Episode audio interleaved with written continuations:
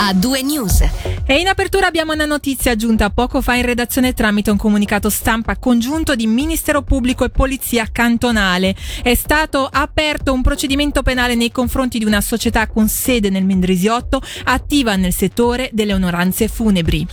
L'inchiesta della polizia, finora citiamo la nota stampa, ha cercato di appurare la gravità delle inadempienze o delle irregolarità dell'attività svolta in campo funerario e cimiteriale. Al momento sono due le persone interrogate e sotto inchiesta. Stando alla RSI si tratterebbe del titolare e di un dipendente. I reati ipotizzati sono quelli di truffa e turbamento della pace dei defunti. Sul portale di Tio 20 minuti inoltre sono presenti delle foto con polizia scientifica e tecnici al lavoro con un escavatore all'esterno della sede della società.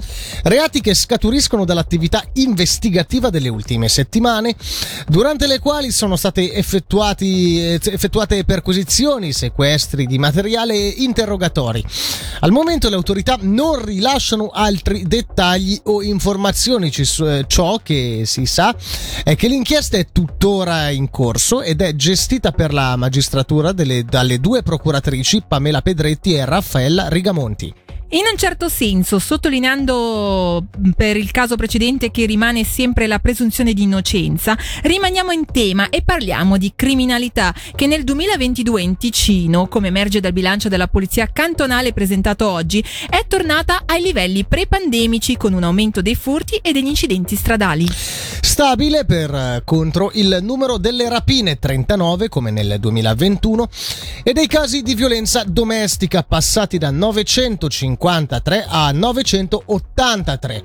A livello di omicidi invece se ne conta uno solo, quello di Avegno. Sentiamo quindi il direttore del Dipartimento Istituzioni, Norman Gobbi si riscontra come il Canton Ticino, ma il resto della Svizzera sta vivendo la stessa cosa, un aumento dei furti a seguito dell'entrata sul nostro territorio di bande di nomadi, per noi in provenienza in particolar modo dai campi rom di Milano, entrano per commettere dei furti sul nostro territorio. Questo evidentemente diventa un po' un ritorno al passato, benché le cifre siano ancora molto minime rispetto a quelle che vivevamo già solo dieci anni fa. Questo aumento è stato riscontrato in tutta la Svizzera, così come l'aumento di furti di biciclette, in particolar modo quelle elettriche, perché hanno un valore pecuniario pecuniario molto elevato e poi sono facilmente rivendibili. Questo è un fenomeno non solo in Ticino ma in tutta la Svizzera se non in tutta l'Europa. Un aumento di furti ma anche di incidenti della circolazione. Come intendete combattere questi due fenomeni? Soprattutto con la prevenzione, prevenzione che passerà in particolar modo nel richiamare ancora una volta l'attenzione a non utilizzare i device, quindi gli smartphone, durante la guida che è uno degli elementi principali che causano poi gli incidenti. Dall'altra parte, beh, quello di richiamare anche l'attenzione su quanto si è appreso a scuola guida, sul fatto di indicare sempre la propria intenzione di svolta a sinistra o a destra rispettivamente anche nelle rotonde, questo da un lato per agevolare ma anche per evitare collisioni con le due ruote.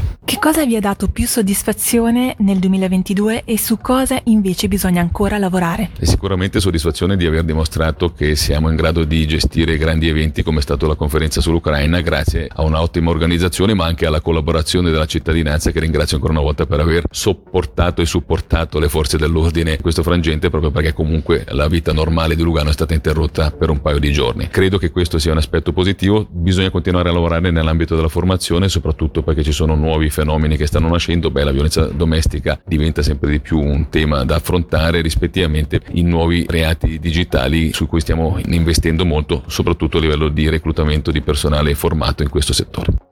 Parleremo più ampiamente dell'attività della Polizia Cantonale e dei reati che hanno contraddistinto l'anno appena trascorso nella seconda ora di E2 News, sempre con Gobbi e con il comandante Matteo Cocchi. Noi torniamo ora sull'infortunio che sabato 25 marzo a Entragna ha visto un 65enne del Locarnese venire travolto da un tronco che stava tagliando.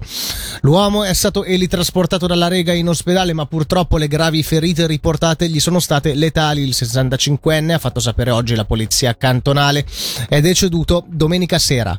Ci spostiamo a Biasca, dove oggi sono stati presentati i progetti per i comparti Bosciorina e Quinta, che cambieranno volto entro il 2030 per un investimento stimato in 230 milioni di franchi. Tra i contenuti previsti all'interno dei due comparti, come riferiscono Tio e il CDT, ci sono una nuova casa per anziani da 75 posti, una scuola dell'infanzia, una scuola elementare, una palestra doppia e la sede del servizio educazione precoce speciale gestito dal cantone. Previsto inoltre un ampliamento della bibliomedia. Per la nuova casa per anziani è stato indetto un concorso che vede vincitore il progetto Le tre età dell'uomo, visibile insieme agli altri progetti candidati nell'esposizione allestita fino a venerdì 7 aprile nella Casa Cavalier Pellanda di Biasca. Parliamo ora di sicurezza pubblica e aiuto sociale, due ambiti in cui il Ticino è tra i cantoni più efficienti, secondo uno studio dell'Università di Losanna che indica come i cantoni svizzeri, migliorando l'efficienza, potrebbero risparmiare fino a 13 miliardi di franchi. Il grado di efficienza, va detto, è stato calcolato in base a settori quali istruzione, cultura, strade, aiuto sociale, ordine pubblico e sicurezza. Andiamo ora a Mendrisio dove questa mattina è stata presentata la nuova edizione delle processioni della Settimana Santa. Dal 2019, patrimonio immateriale culturale dell'UNESCO, quest'anno si svolgeranno giovedì 6 e venerdì 7 aprile. Questa tradizione secolare ha un grande peso, oltre che a livello locale e culturale, anche sul piano turistico. Sentiamo quindi Nadia Fontana Lupi, membro del Consiglio di Fondazione per le Processioni e direttrice dell'Organizzazione Turistica Regionale Mendrisiotto e Basso Ceresio.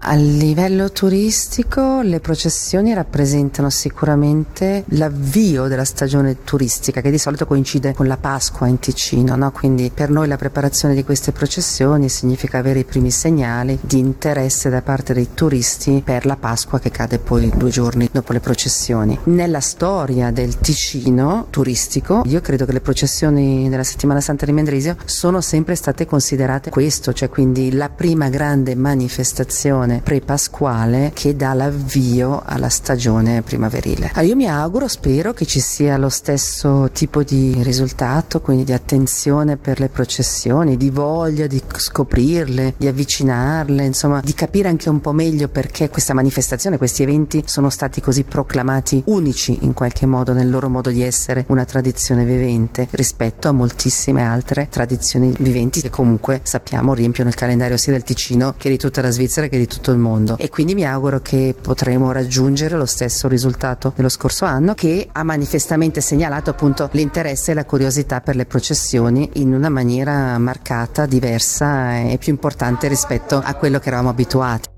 Sul tema torneremo più tardi, attorno alle 18.30, presentandovi anche delle importanti novità per l'edizione di quest'anno. E dalle notizie per il momento è tutto. Se prima ascoltavamo i flowers, i fiori di Miley Cyrus, tra poco parleremo proprio di camellie. A due news. Senti come suona il ritmo delle notizie su Radio TC.